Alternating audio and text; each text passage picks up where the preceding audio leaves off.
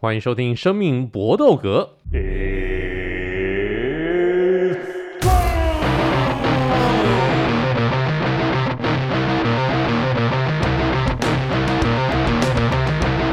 我们的 Podcast 专注在 UFC 和综合格斗 NA 上面，其他东西真的我们一定努力试试看。我现在快放弃了，希望各位给我一点鼓励，因为真。因因为因为我我觉得我觉得我怎么样试哦，好像都不大对，因为版权那个关系，我们没有办法在讲音乐的这种 podcast 当中放歌，没有办法放歌，真的就差很多了。Eric，你有没有什么样的办法？还在瞧哎，还在努力，希望可以天降甘霖，有一些门路来瞧一下。因为我听了其他那种呃讲音乐的那种 podcast，嗯，他们如果没有办法在 podcast 当中直接放歌。一点都不能放的话，其实是很困难的，就是会觉得很干哦。对对对对，因为跟台湾新节目没什么不一样，因为必须要那个观众也跟你同样有共鸣，对这些歌是同样的。你一讲歌名，人家就马上能够想出那个旋律，嗯，那个其实很难的。没错，尤其我们想要推广一些可能比较不知名的歌的话，比较 hardcore 一点的。对，没错。所以好吧，我们尽量了。好，我们开始今天的生命搏斗格。那我们还是一下一样介绍一下，呃，我们今天的来参与录音的好朋友，首先就是 Eric。最近，诶，听听说约会约的不错，呃，还还还不错啊，还不错啊，就是放春假，然后春天也有来的感觉。要要不要介绍一下你现在约会的对象？呃，不不太好吧？啊、不好吗？对他可能没有。他会听诶、欸，我知道他是铁粉啊，可是他。他他有想要自己个人的资料分享出来吗？可能不一定呢。我们是不是能够邀请他来一起录音？我尽量努力，他尽量用其他的调酒诱惑他一下，搞不好之后有机会吧。那我们在这边 shout out 去那个给他一下哈。嗯，希望你能够来参与我们的录音，好不好？对，就是现在 Tinder 的宣传下线。谢谢我们的 Tinder 宣传部长。那另外还有在。最近听说，哎、欸，努力要往政坛发展的 Vince，也没有往政坛啊，就是希望多交广结善缘，多交朋友嘛。不管是什么圈子的人，就是都可以认识一下。那就刚好有一也有一部分这样的资源，那就希望去可以去贡献所长这样子。请问你所长是什么东西？就是一般来说，我们的所长一定是啊那种对。那但是如果是往刚刚我们认真那个方向讲，我觉得就是跟这些人。互动就是你要么就是有趣嘛，要么就是要有料。那我我我我觉得就是看他们要什么，他们要什么我给什么这样子。那如果要贡献所长也不是不行，好不好？就是只要是女生都可以。讲到重点啦，只要是女生没什么不可以的。哇塞，请问如果是真理库阿桑，你可以吗？那种不讲道理，这种我真的是不行。我我我选择死亡，对我选择死亡，这个怎么受得了？对啊，这个我真的没办法啦，就是心理上可以，但生理上不行，那就是不行。对，我们要坦坦然接受这件事情，是我们修为不够。对，所以你没有办法说阿姨，我我不想努力了。我真的不行，我我真的觉得就是就是虽然说热狗这首歌很好听，但是好像很多人会开这个玩笑，但是就是啊，因为我有我朋友比较多，我有朋友也是。职业的好不好？就是鸭子，鸭子，我是一只鸭子。就是我，我最佩服他们东西，就是他们是真的可以隔绝他们生理上面的嫌恶，然后去完成一些事情，真的很了不起。因为，因为我必须跟大家科普一下，如果你今天是一个女生，你其实是有其他方式去，你对这个男生没有欲望，但是你可以用一些化学物质让自己就是进入状态。可是男生不行就是不行，我我相信听我们节目大概有八十趴的男都是男生，你不行就是不行，所以当他们要去克服，damn，真的是，所以他们他们才有办法说出，哎，我不想努力，我们是做不到的。我就想到说，在法律上面，应该就律师有一个名词叫道德真空，那他们那个其实就是性偏好真空，欸，哎。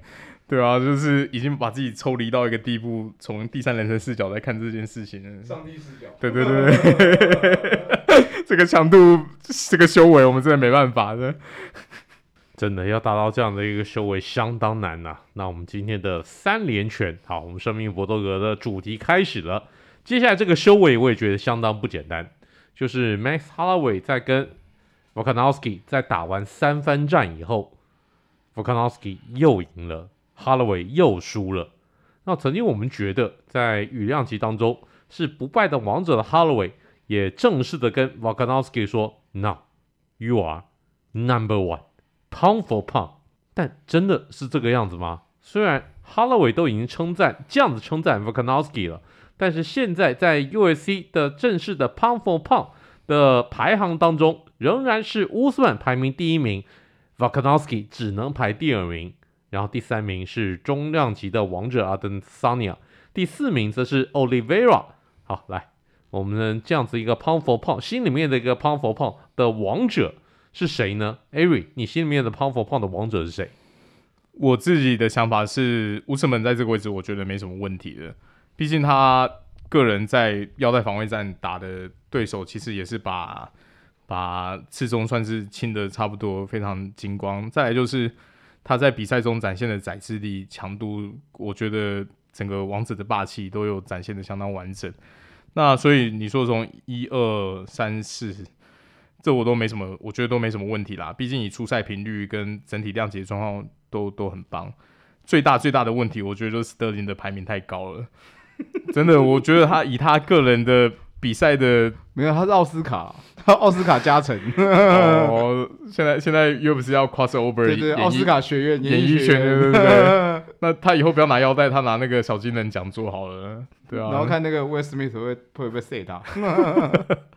对啊，因为我觉得他他毕竟诶 say 他会还手，不一定哦，他会他会装受伤，然后会那个在地上翻滚，会 DQ，对对对，那 Will Smith 就被 ban 掉了。就我觉得他以他比赛的精彩程度，真的是算是现在胖胖前十名最糟糕、最难看的。我不可否认说他的确有实力，而且他对规则掌握度非常非常高。可是说实在，上次跟皮特燕打那一场比赛，他还是一直在做三点着地的姿势，一直在引诱人家对他七喜。我就心想说：哇，整天用这招，改天要不是遇到那种肖兵呢，就不是冠军防卫战的时候，我就直接给你妈对着你鼻子，直接给你一一膝盖上去。让你生涯终结之类的，你 明明是有实力的选手，可是为什么会想只是想要用一些旁门左道的方式，让比赛的节奏跟内容这么糟糕呢？那这样一位选手还可以排在 Pound for Pound 的第六名，然后他后面是 Dustin Poirier，然后 Figueredo 跟 Jiri Prochazka，我就觉得，哎，只能说 Pound for Pound 这个排名真的是看人排啦，看冠军的实力，看其他什么排，说实在也没这么公正。所以说是看大拿的心情在排啊。那 Vince，你对这个 Pound for Pound 排名有没有什么意见？我大致上是完全同意 Eric 的啊，就是在我心目中，我觉得乌斯曼是第一，也毫无疑问。那只是二三啦，就是他跟阿德萨尼亚这两个人到底是谁在二，谁在三？其实我也没有这么 care，因为在我心目中啦，如果真的有像那谁大地接下来真的要去挑战 Olivera，他如果赢了，我觉得他就是 unquestionable，他必须是第一。因为他是唯一一个跨量量级近代唯一有跨量级获胜的，因为阿德桑尼亚失败了嘛，嗯、那乌斯曼不敢嘛，说他不敢啦，不干啦，吹丘尼亚啦，就是他的赛事在他的量级很有优势，可是他今天去跨量级打，他不一定有优势啦。可是如果大地做到这件事情的话，而且我们其实之前在我们有讨论过一集，我们之前某一集有讨论过嘛，就是我们有讨论到这个东西的时候，我们都其实大地的身高是占。劣势，但是他臂臂展很长，他肩膀很很宽，那这个东西可能有讨回一点分数什么东西。可是毕竟是跨到不同的量级，所以在我心目中，他什么时候是 Pound for Pound number one？就是他跨越量级把 Olivera 拉下来的时候，他就是 unquestionable，就是最目前为止最好的选手。这样。关于大帝，他这是最近那跨量级主张，我可以补充一下，他其实个人真的是野心勃勃诶，因为他现在想要的做法是说。他并没有想要放弃一四五的腰带，他上次轻量级打了以后，他意思就是说，我假设啦，他也没有讲那么明，他就说，我要是拿到双冠双冠王以后，我两边量级都可以防卫，就是意思就是说，他的模式会比较像是母狮的模式，就是反正你两个量级的挑战者想要跟我打，乔好时间，乔好地点就来啊，对，他基本上就是一个完全没有在回避对自己。整整体的战力，我觉得他对自己的表现、对自己的身体状态、竞技水准、心态也好，是非常非常好，就是对啊对啊，跟康纳有点不一样。康纳是为了要捞钱，康纳是生意人，但是嗯，大地不是，嗯，他是舞痴，然后觉得现在都觉得想打就就来了。那我只能帮 Max Holloway 哭哭，因为我本来想法是说，他假设真的是跨量级要稳定在一五发展的话，那一四五大概就是他了嘛。他现在是两边都防卫，那真的还是洗洗睡，真的没有很难有机会了。对啊，对啊，的确是如此啊。那的确要走母狮模式的话，但母狮它的一个好处是，因为它在女子是跨 Bantamweight 跟羽量女子的羽量级，嗯，女子羽量级基本上没有人呢，基本上没有人呢。对，所以它难度相对是要低很多。没错，但是如果说 Volkanovski 是要跨羽量级跟轻量级的话，要知道轻量级是好手如云的一个量级啊。轻量级这边一大堆那种头上长角的怪物啊，真正的鲨鱼死。没错，所以 Volkanovski 如果能够真的做到这一点的话，我就必须要承认，他真的是现在 Pound for Pound 的冠军。因为当初 Conor McGregor 他羽量级跟轻量级双冠王之后，他基本上是放弃羽量级的，而且他没有防卫。对，没错，嗯，他就完全放弃掉羽量级，他就专注在轻量级上面，因为轻量级是当时 UFC 的鲨鱼石，然后羽量级当中就没有任何人能够来挑战他，所以我们期待 v o k a n o w s k i 如果真的能够做到这一点的话，我们就要承认他是当今 Pound for Pound 的冠军，这个是我们今天 UFC 呃的三连拳的第一拳，但是第二拳我们就要来讨论乌斯曼了。那乌斯曼现在是 Pound for Pound 的冠军，大家也公认说，好像他的这个 Pound for Pound 的冠军没有问题。但是真的吗？他如果说他在下一场比赛，下一场 U.S.C 的数字赛，他能够打败过打败孤儿院的院长 Leon 这个 Leon Edwards 之后，他说他要直接跨量级，而且不是跨上一个量级，他现在是次中量级，他不是跨到跨到中量级，因为他中量级他要遇到他的。奈吉利亚兄弟，他要遇到阿德桑尼亚，他说我不要，我不要来挑战我的奈吉利亚兄弟，我要直接到轻重量级去。不懂啊？要知道乌斯曼现在是轻，呃，现在是次重量级，次重量级多少？是一百七十磅，大概七十七公斤左右。然后上升一个量级是十五磅，到中量级是一百八十五磅。如果要上升到轻重量级，就是两百零五磅。九十三公斤，所以中间是十六公斤的差距。以乌斯曼他日常的体重差不多一百九十磅左右，诶，他还不到次中量级的下限呢，所以非常非常的夸张。那这样子的一个挑战，他如果真的在打完 Leon Edwards 真的获胜，然后去挑战次中量级的话，大家看好吗？来，Vince，你呢？我不看好了，就是我觉得。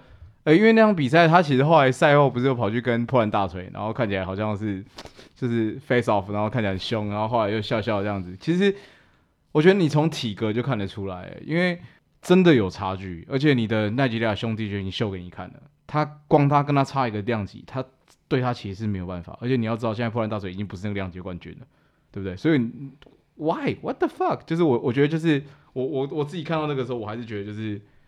七分假三分真吧，然后试试就是炒炒炒炒新闻啊，因为我自己觉得他一定会把李勇收掉了，那也也很显然嘛，就是完完全全就是这个量级又死掉了。现在有几个量级，其实我们细数，现在几个量级基本上都已经死完了嘛，中量级死完了，然后次中死掉了，然后那个谁大地的量级死掉了，雨雨量级，然后然后轻重量级 Oliveira 干其实也死掉了，所以其实现在各个量级已经没有像。几年前的 UFC 是会让你很有悬念的，就是现在是真的好像是那个 T One 的人超明显。然后他如果要让自己的生涯延续下去，除了期待大联盟一直帮他找人进来给他打之外，就是他去去跨界啊，去去去去跨量级啊，然后才有新闻点啊。所以我自己是觉得这个我我我不是很看好。哪有人呢？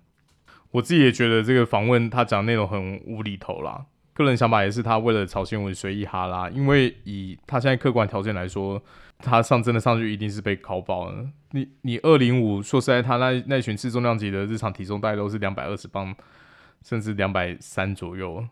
那那你你你要怎么样以现在的体重的肉量上去跟人家打？你现在在次重量级这个体格是鸡王，你上去你你就是乖乖就是躺好被被激的份而已。你到底要跟人家玩什么？那你的身高跟臂展也没有什么优势啊，因为他身高差不多也是一一七五左右而已嘛。对啊，你你一七五在在这个量级，哎，谭勇上去哇，完全变小芝麻呢。而且轻重量级，哎，轻重量级，大家想想看。Jerry 几公分？一百九十几啊！对啊，对啊。然后大锤一百九十几啊！对啊。然后 Glover Teixeira 一百九，对啊，一百九。他一百七十五公分上去跟人家打个屁，后卫打人家的妈大前锋啊！对啊，你你你真的觉得你有那么天生？到底要摔什么？重点就是不可能被摔啊！你是人家只要把力量集中压在你身上，你就动不了。你你要搞基，你觉得他跟 Teixeira 有办法基得赢吗？一定也是被摁在地上，然后就是柔术，其他什么招式都是被人家。实战好玩的啊，量量级的整个优势太明显了。如果连呃呃上年那种滑溜到不行的泥鳅型选手上去都是这种惨状，那你再比他小一个量级，你还是而且你还要跟他硬干。对啊，你还是奈吉利亚兄弟兄弟细想玩一玩就好了，你不要真的想太多，循环太太离奇了。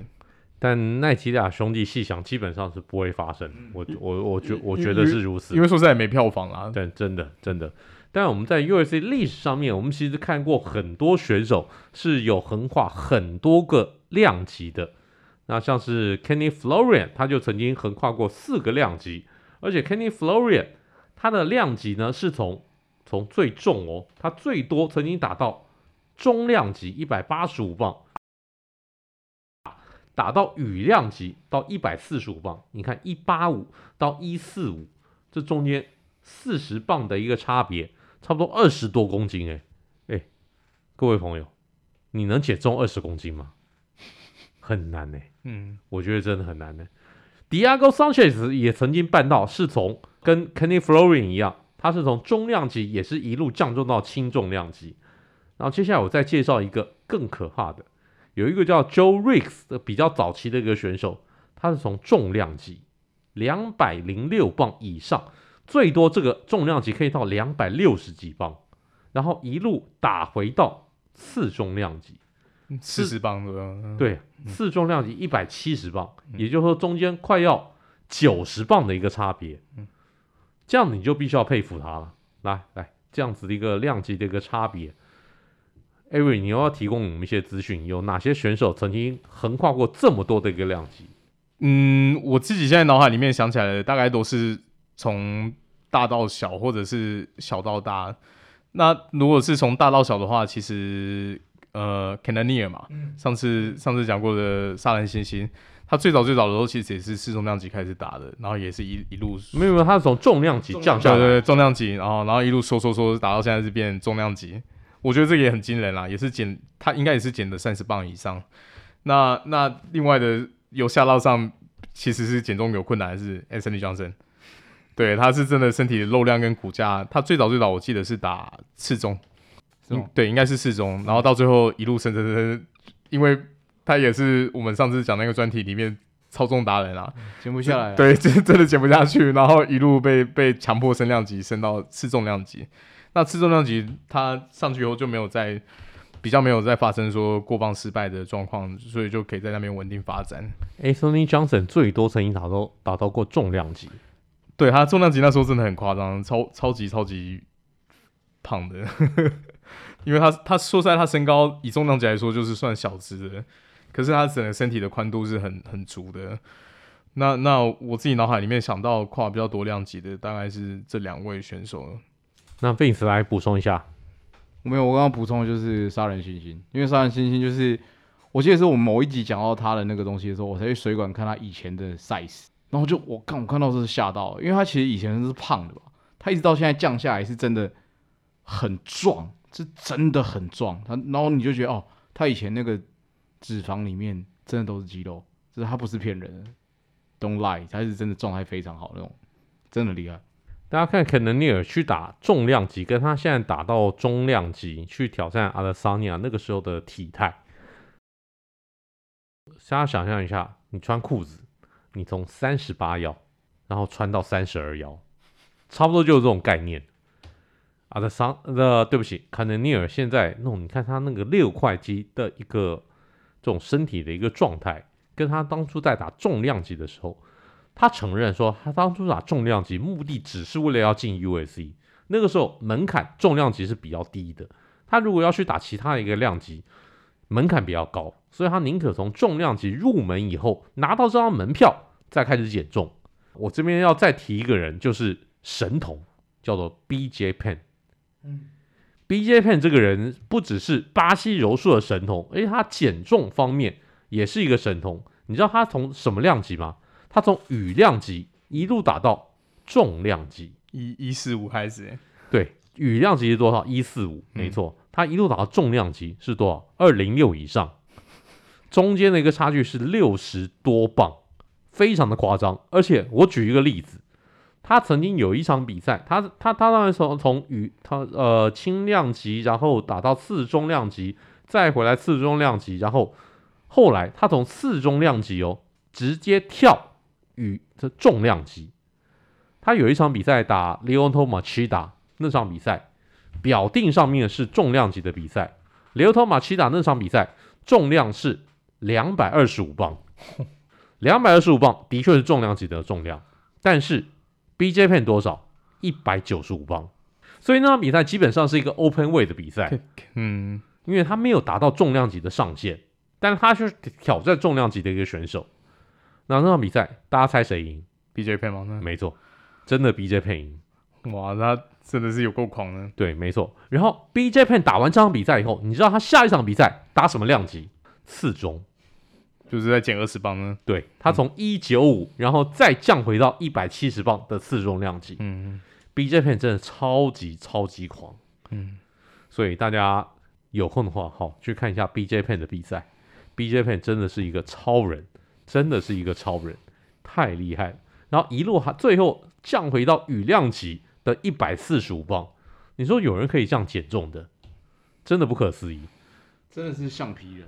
可是我自己觉得他生涯最巅峰的量级，应该还是在轻量级跟次中这两个了。看起来是，是比较是真正他日常的状态吧？对，他就是整体的又不会说肉量大到说影响他的敏捷度，嗯、然后他又在他的整体的。技巧上面又可以发挥的够强势，嗯、我觉得他最精华的还是这这两个量级，完全同意。BJ Penn 最精华量，对，最精华的时间就是在这个量这两个量级，只是我们必须要佩服他能够在量级当中调来调去的那种、嗯、那种那种味道，还有挑战的勇气，真的真的真的，你想想看，你要你想想看，你要在你的生涯，你生涯当中有曾经有这样的体重的变化，啊尤其你变成成人之后。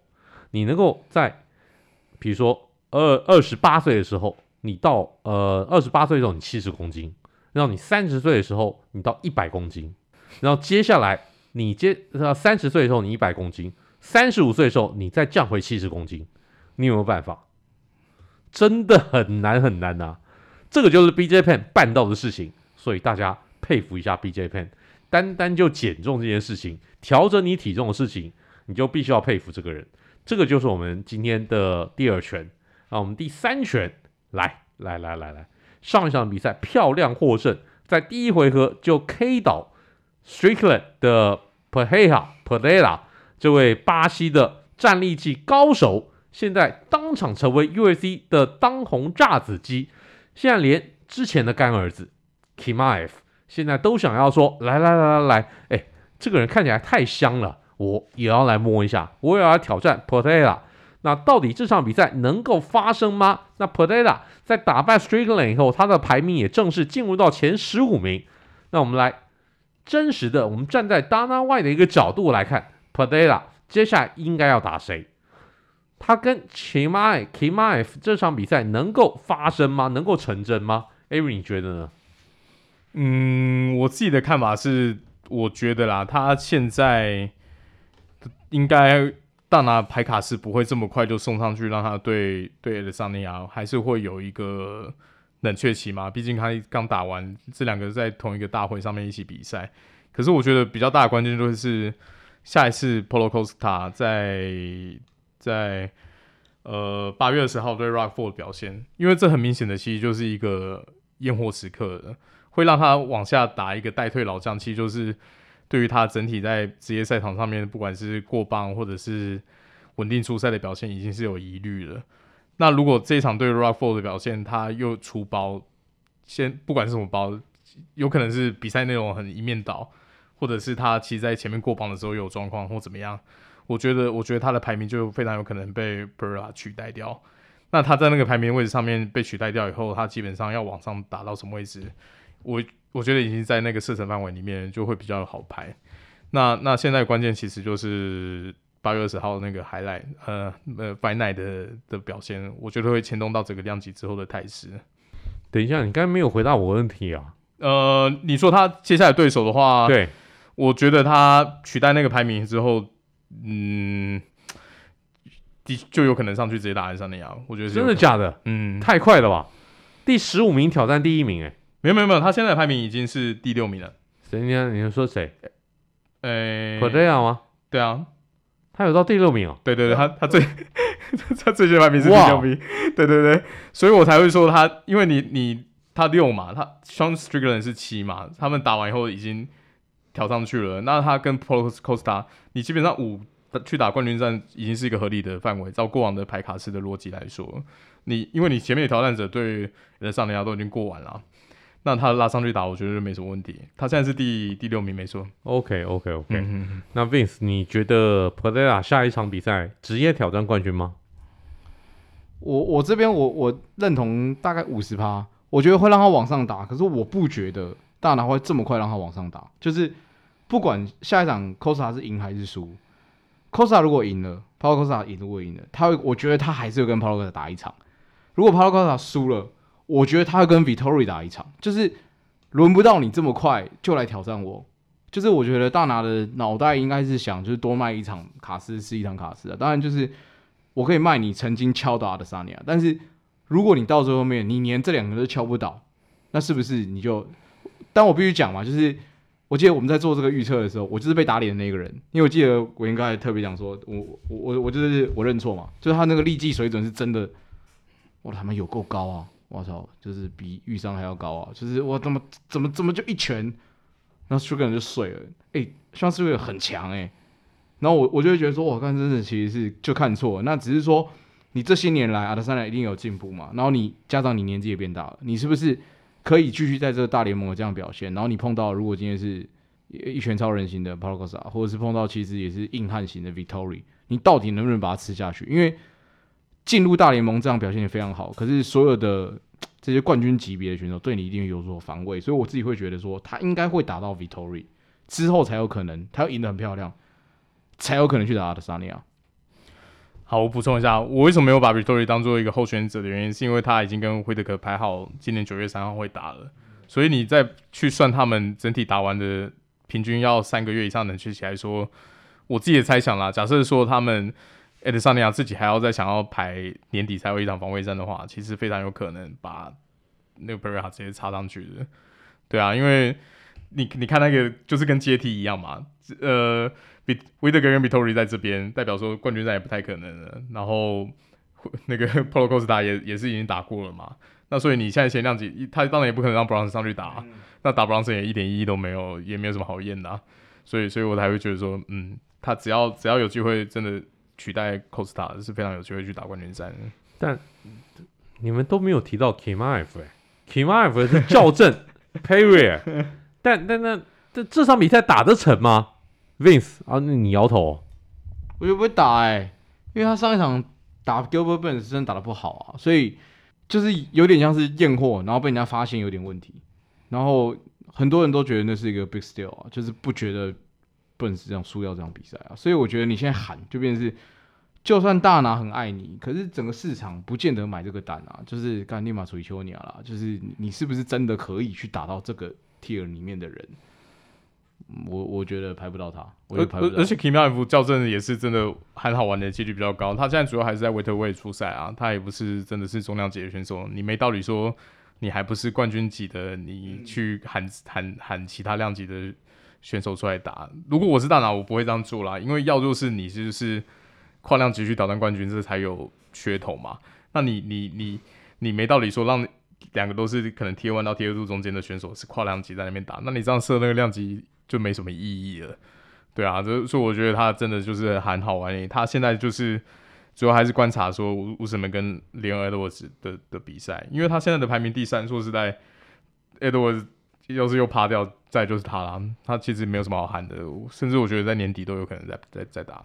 所以主要就是一个摸要摸金铲除的概念啦，因为 Pereira 现在声量高嘛，对，就蹭蹭热度啦。嗯，他自己也知道说，他现在的重点就是就是只有一个乌斯曼而已。OK，嗯，好，OK，那就我们也继续蹭热度下去了。好，就像我们想要抄袭论文一样，可 可惜啊，我们就就都太老实了，他妈论文都是自己在那边写的。我们论文自己写的，我我说老实话，我硕士论文我写的。我我我写的我快要哭出来，我我我也是读三年啦，对啊，就也是在那边跟啊，我的老师平常相处都很有趣，meeting 的时候前面先聊到每一句好开心哦，开始 meeting 就是被电到乱七八糟，他、啊、出去就想跟跟跟其他同学喝一下，嗯、真的，每个礼拜 meeting 完就想疗伤啊，所以不用写论文的 Vince，你应该最开心吧？对啊。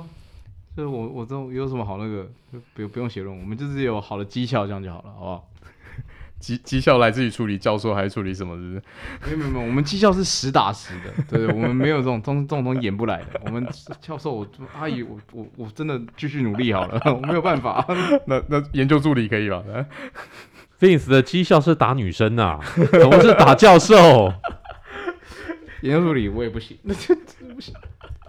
研究助理的品质大家都知道嘛，对不对？Eric，你看过那么多研究助理，也也是有不错的啦。啊，真的吗？嗯，管管管院的也是蛮厉害的。哦，是哦。嗯啊，不行，我没读过管院，我不知道。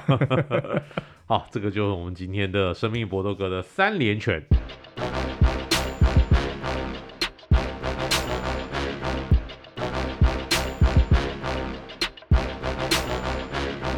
我们接下来今天的 UAC 小尝试，而在萨尼亚对上肯德尼尔那场比赛，大家都觉得打得很难看，打得很糟糕，打得好无聊哦。不知道有多少的朋友看这场比赛看到最后睡着的。我基本上我我看快要看到睡着。那不过这场比赛双方加起来有效击打上面，起码累积的还有超过两百拳。是一百一十六比九十拳的差别，至于出拳数量，则是两百三十比一百五十七。听起来数字好像还不错啊，但是真的让你无聊到睡着，很多是无效的一个攻击。来，这边我们就要请教一下，到底 U A C 历史上面最无聊的比赛是哪些了？来，Vince，你先说好了。最无聊还能够超过玫瑰跟饼干怪物那场 UFC 二七四吗？我讲出来都觉得自己没有水准，你知道？就是我都不好意思提醒，就是听众不小心 Google 一下，真的是有史以来最烂吧？真的很烂哎！就是我可能小时候跟我弟打架，一回合都不止出这个拳头，什么烂东西啊！而且这是冠军赛哎，而且你玫瑰是防卫冠军，你到底在干嘛？我真的是，唉，就是只要讲到烂比赛，我就跟我讲说啊，女子组啊，我我朋友说，我说哎，女子组有有什么比赛可以看？然后我就说，哎、有啊，有一些像 Shevchenko 啊，然后像像姆斯啊，姆斯，然后像 Rose，哎、等一下，Rose 最近那场不要看，我会先讲，我说他最近有一场他妈超难看啊，不如你想看人家干架，看张伟丽，哦，张伟丽输出很很棒，哇，我就觉得哇，那种比赛烂到说不出口这样，那个呢？好，那 Vince 刚才讲那个其实真的应该就是史上五回合打过有效击打最少的，Rose 是三十七，那 Clyde Esparza 是三十，合计六十七下。好，那这个是女生的。那如果男生最难看的，其实大家应该也都有印象。我查到资料，应该都是 Adesanya 对 Romero 那一场，那个也是扎扎实实的五回合气功大战。他们应该都是火 那个火影跟那个木木叶忍者村跟其他的忍者在对决，有放一些，因为我们查克拉不够，所以没看到他们招式在在对轰。那这两个两位选手的有效击打数是四十八对四十，这以以以男子选手的平均强度来说是非常可怕的。我非常喜欢举一个例子，就是上次洛斯那个大会一起的呃那那期那期大会的主赛是 Oliveira 的 Gage，他们实际上只打了一个回合，大概有差不多两分钟左右，但他们有效击打数是三十对二十一。你就拿这个当标准就好了，意思就是说，你真正有在积极进攻的选男子选手，只要差不多五分之一的时间就可以把这个击打数打完了。那你就知道，这样大概比对一下，就知道那个到底跳恰恰，两个都在展现。哎、欸，我们把它可以讲说是 UFC 品势大赛啊，都在展现华丽的移位脚步跟闪躲技巧。嗯，基本上两位选手打完这个比赛，看起来是无伤的，真的完全无伤，可能搞不好比消耗体能比自己平常 sparring 还少。对，那个是我觉得算是男子组史上最难看的比赛。嗯，这边我稍微给你抬杠一下。好，你刚才说 Romero 对 Adesanya 那场比赛，两个人加起来有效击打数八十八拳，嗯，对不对？对。有一场冠军赛比这个更更少，也是打完满五回合吗？打完五回合，嗯，就是 UFC 二一四 Woodley 对上 Maya 的那场比赛。Woodley 对上 Maya，对。这场比赛呢，来我报告一下数字。嗯，Woodley 全场出五十七记有效击打，然后巴西柔术大师 Maya 五回合打完全场二十八次有效击打，我这才是八十五，哎，略就是小小输略输。对，所以说这场比赛是 U S C 历史上面在冠军赛当中有效击打数最少的，打完五回合的男子输男子最少的，没错，嗯，打完五回合的比赛，那场比赛。我有看，我有播，事实上是我有播，真的快吐血了吗？播完以后，我在播的时候，我真的不知道我要怎么样形容这两个人。那场比赛到底后来谁赢？是乌德里赢还是玛雅赢？哦，乌德里赢。OK OK，只差没把金瓶梅拿出来念。真的真的要把金瓶梅拿出来念，大师兄一声娇喘，倒在何金怡和怀里，躺在玛雅的怀里，是高喊呢，这到底在干嘛呢？哦，真是真的，历史上面难看的比赛不少。来来来，那我们这个时候再随机考一下哈，历史上面三回合的比赛出拳数量最少的比赛是多少？大家是发挥想象力，想象一下，三回合的比赛哦，整体加起来出拳数最少的，我我你觉得能够能够少到什么程度？如果以数字 range 的话，我猜大概两个加起来三十几吧。嗯 Vince 呢？你觉得？我猜二十五，哎，就可能都在搞基啊，所以其实就没有打，没有挥，没有挥拳，对对在那边黏来黏去。对啊，对啊，对啊，二十五啊。答案是 Vince 比较接近。对，历、嗯、史上面三回合的比赛打满三回合，历史上面最少的出拳量是二十三拳。哦，三回合两个人加起来二十三拳，你想想看，这是一个什么样的画面？我真的是难看到不行，这到底在干嘛？真的从头击到底，难上加难，勉为其难。对对对，也是有一些攻击我们肉眼看不到的。而且这场比赛哦，是由 Yens Pavler 对上巴西选手 Rock。这场比赛，如果比较资深一个选手，你呃比较资深一点的拳迷，也许你会知道 Pavler 是谁。Yens Pavler 这个人，事实上是 UFC 早期历史上面非常有名的一个暴力狂。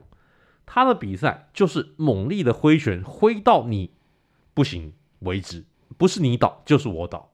但是 Power 那场比赛，他跟对手加起来才二十三拳，真的完全不像，完全不像 Power 的一个比赛节奏。所以那场比赛是 UFC 历史上面最难看的比赛之一，绝对没有任何问题。然后第二少的拳就接近 Avery 的刚才所猜的那个三十拳了，这个呢就是。Ngannou 对上 Derrick Lewis 那场比赛，哦，那场也超难看到。那场比赛是两个人就在不断那边跳恰恰。Ngannou 因为那场比赛后来差点被 Dana White 就踢出 USC 啊。那场比赛 Ngannou 哎，Ngannou 哎，跟 Derrick Lewis 哎，这两个重量级的一个重炮手，两个人那场比赛跳完恰恰以后，整场比赛出多少拳？加起来三十一拳，我在要求嘞。你在你你你在进运动的时候，应该你消耗的一个运动量，你半个小时的一个消耗的运动量，可能都超过这两位选手。那诶，那场是不是也是 Pay Per View 啊？那场那场不是，是 Fight Night，不是那场 Night，真的还好，不然实在是买那个 Pay Per View 我应该会吐血了。套句你说引的引起 林夕，嗯哪什么烂东西？从此以后脱了裤子你给我看这东西，对啊。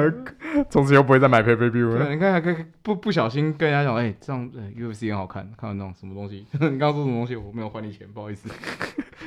换我换我付钱给我带去的朋友看。哇塞，他会还拳，表示两位都是性情中人啊！我有看过 Ngannou 对路易斯那场比赛的这个朋友们，我们在这边代表 UFC 跟你致歉啊！加拍谁？好的看到就拍款唔给啊！好，来，这个就是我们今天的 UFC 小常识。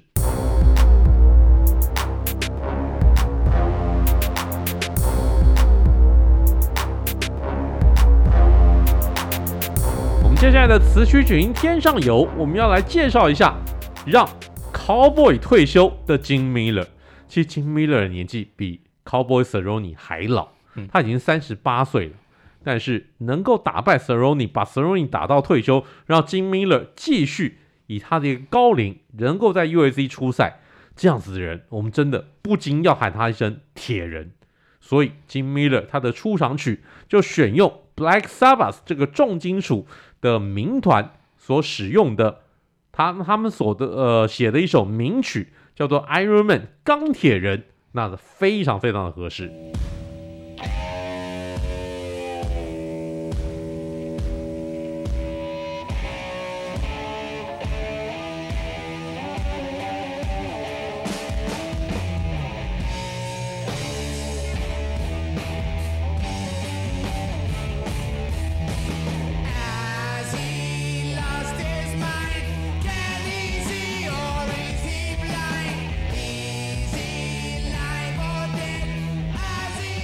Iron Man 这首歌，Avery 介绍一下。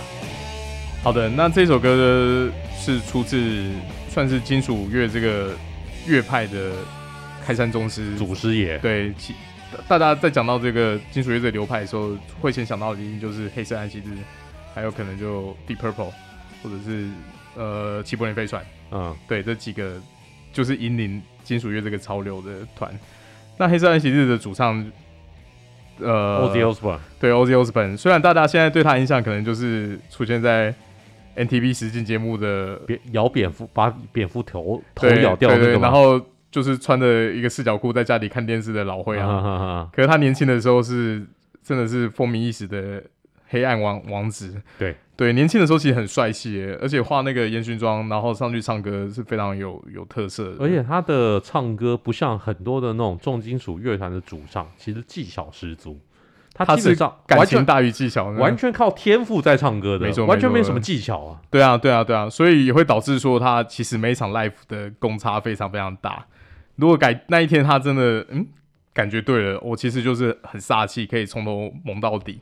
那如果就是感觉不好，就是从头鼓掌到底，就是说哎、欸、底下大家一起唱、啊，对，大家一起来，然后麦克风就是一直递出去，真的，对，你就，就变戴老师，对对对，你就那时候就发现说啊，昨天应该又 hand over，可能躺到那演唱会状态不好，对，就是开趴开到天亮，然后演唱会前面一个小时才起来整理一下仪容，准备要上场了。就是他是一个说实在真的是性情中人啦。那这一团说实在，因为。他们成立于一九六八年，然后到二零一七年最最后那个 final 巡回之前，总共发行过十九张专辑。那核心团员其实我觉得最需要认识的就是 Ozzy Osbourne 跟 Tommy Iommi。Tommy Iommi 是他们的吉他手，也是一个非常非常煞气的吉他手，用左手弹吉他，然后基本上他被称为做金属乐界的 riff 之神嘛，就是他可以用没有多特别高深的技巧，不会炫技，可是可以写出。你你不会忘记的节奏，那那他生涯，呃，基本上前面这几张那个 Paranoid 的这张经典专辑里面的大多数单曲的作曲都是 Tommy Iommi 写出来的。那 Ozzy Osbourne 在七九年的时候，就是乐团成立十一年的时候，因为嗑药嗑太凶，然后私生活太太糟糕，曾经被乐团开开除掉。那他第二任主唱其实也是一个金属乐非常经典的。主唱叫 Dio，Ronnie James Dio，那大家对他的昵称就是用他的 last name Dio 来著称。那 Dio 其实就是跟跟跟那那个 Ozzy 是完全是不同典型的主唱。Dio 是一个超级技巧派的的的的歌手，对。然后而且 Dio 这个字呢，在意大利文就是 God 的意思，对。所以有人称他为 The God of Heavy Metal。对对，他在年年轻的时候，其实他算是有受过一些比较严谨的歌唱训练，所以你会在他的唱腔里面听到蛮多有点类似歌剧或者其他的呃，就是那种比较古典类型的发声技巧。而且这类型的技巧，说实在，他从年轻的时候可能二三十岁，一路到他六十岁，就是你音色可能会有差异，可是他技巧一直都还在，所以就导致说他的生涯的巅峰期非常非常的长。他在呃后后期离开黑色安息日以后，他也跟非常非常多的金属金属团 feature 过。他其实先从 Rainbow 出道，对，他第一个团是 Rainbow，Rainbow，然后再后来才 Black Sabbath，嗯，然后最后自己创团，对。团名就叫 Dio，对对，就是他算是，你可以把它当做是个人乐团，其他的乐手是跟他一起 feature 的。他是一一个怎么讲，一个一个主唱导向的乐团。对啊，那那他们说实在，他们一九七零年那张专辑 Paranoid 的那张就是他们最经典的那那张专辑。你有机会，各位听众可以从 Spotify 或者其他的，真的是每一首都好听。有哪些经典名曲？呃，他。同名曲 Paranoid，、嗯、然后 War Pig，okay, 然后 Iron Man，OK，、对，就是这这三首，我、哦、这三首大概列出来，大概在金属的历史排行榜当中，嗯、绝对排名前一百。对啊，对啊，你不知道多少的电影，只要讲到七零年代甚至八零年代，都一定引用过他们这这些歌曲。Iron Man 这一首歌，我觉得台湾或或者近期美国观众比较有印象，应该是因为他在钢铁人第一集。有被大量的引用，那在最最后那个 credit 的画面出现，那个钢铁人宣布说 “I Iron Man” 以后放的就是这首歌。幕后的区别啊，就是其实那个导演 John Favreau 他自己本来就是一个重金属乐迷，所以会导致说他其实第一集就是用了很多黑色爱奇的的歌，那第二集用的是哪一个屌团呢？AC/DC，所以连那时候的主题曲就是 AC/DC 帮他们唱，那他。整个插曲跟最后的主题曲都是 AC/DC，那非常可惜，在第三集换了导演 Shane Black 以后就没有这种这样的严格。可是我觉得他其实，因为毕竟以以 Iron Man 这种漫画人物，他也是有几十年历史，他其实在电影里面放出这些比较 old school 的 classic 的 metal 的歌曲，我觉得相当对味啊，其实都让整体电影的氛围非常非常的有趣啦。那那这黑山学士这一团，他们过往的历史真的真的太太多元了，也是算出赛他们的核心成员，真的就是 Ozzy 跟 Tommy 这两个人。其实陆陆续续 feature 了很多很多厉害的乐手，可是我觉得他们最精华的时期还是在七零年代到八零年代这这一段时间的专辑，我是比较喜欢，因为他们在后期的音乐是比较偏向。偏向偏向黑金属或者黑石石金之之类的，可是你要玩到这个等级的音乐，说实在，对于整体体能消耗还有技巧编曲来说，我可能就会觉得某一些北欧团是是玩的更极致，就是整整体的氛围来说，我觉得就没有像像当初刚出来的时候那么惊艳了。对啊，那还是毕竟宗师都是宗师嘛，还是鼓励大家有机会都可以听听看。那 Vince，你之前听过这首歌吗？我必须很诚实说，因为我对音乐涉猎没有那么多，其实没有，我完全就是因为《Iron Man》这部电影才会知道他们歌，然后我就听，我是我其实是听就是《Iron Man》这张，然后就是那个刚刚 Eric 讲那个《Paranoid》那首歌，然后就我看、哦、他们歌其实很好听诶，就是放在现在这个时代，你也不会觉得好像很哦，我健身的时候很喜欢听到，我觉得就会让你很能量这样子，所以其实我我我自己是蛮推荐大家去听听看这样子。他们真的是一个在健身的时候很适合放的这个团体。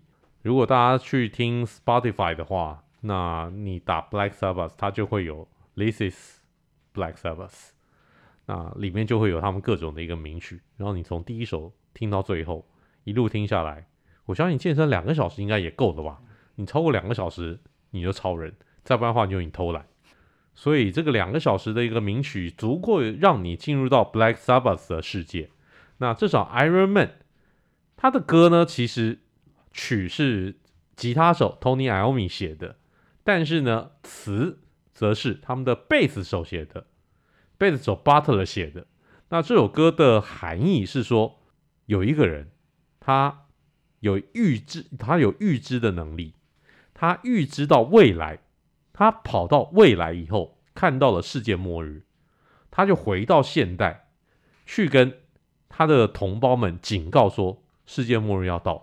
我警告你们，世界末日会是这个情形，我们要怎么样去避免？就所有人都在嘲笑他。所有人都看不起他。然后，于是呢，他化身为 Iron Man，他化身为钢铁人。然后他做的事情是破坏这个世界，直接把那个世界末日带到我这些同胞们面前，带到你们人们的面前。你们这些嘲笑我的人，这个就是世界末日，这个就是我警告你的事情。这个听起来很科幻小说，但是这的确是当初写词的人巴特勒他心里面想的。他就是因为，因为他因为他自己本身是一个科幻小说迷，所以他就把这样子一个情景带进到这个歌词当中。那这首歌真的非常非常有意思。曾经呢，有一个美国的音乐频道叫做 VH1，这个就是 NTV 的姐妹台啦。那 VH1 他曾经把 Iron Man 这首歌选为重金属历史上面最伟大的一首歌，因为这首歌旋不管从旋律也好。唱法也好，整个吉他的 riff 也好，整个的节旋律的节奏的一个安排也好，真的缔造了重金属历史上面的一个奇迹。这首歌或者说 Black Sabbath，他们其实是重金属，我个人觉得他们是重金属的一个奠基者。有了 Black Sabbath，才有接下来重金属音乐这样子的一个类型，这样子一个音乐类型的存在。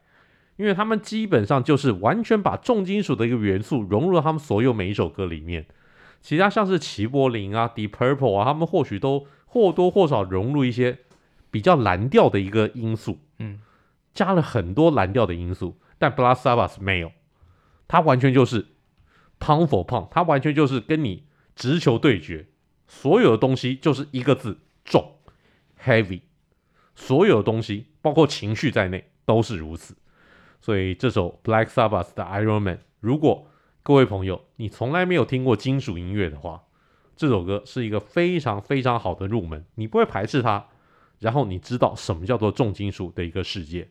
这个就是我们今天的生命搏斗格的一个内容。最后跟你介绍 Black Sabbath 黑色安息日的世界名曲 Iron Man 钢铁人，在电影钢铁人当中都有被引用。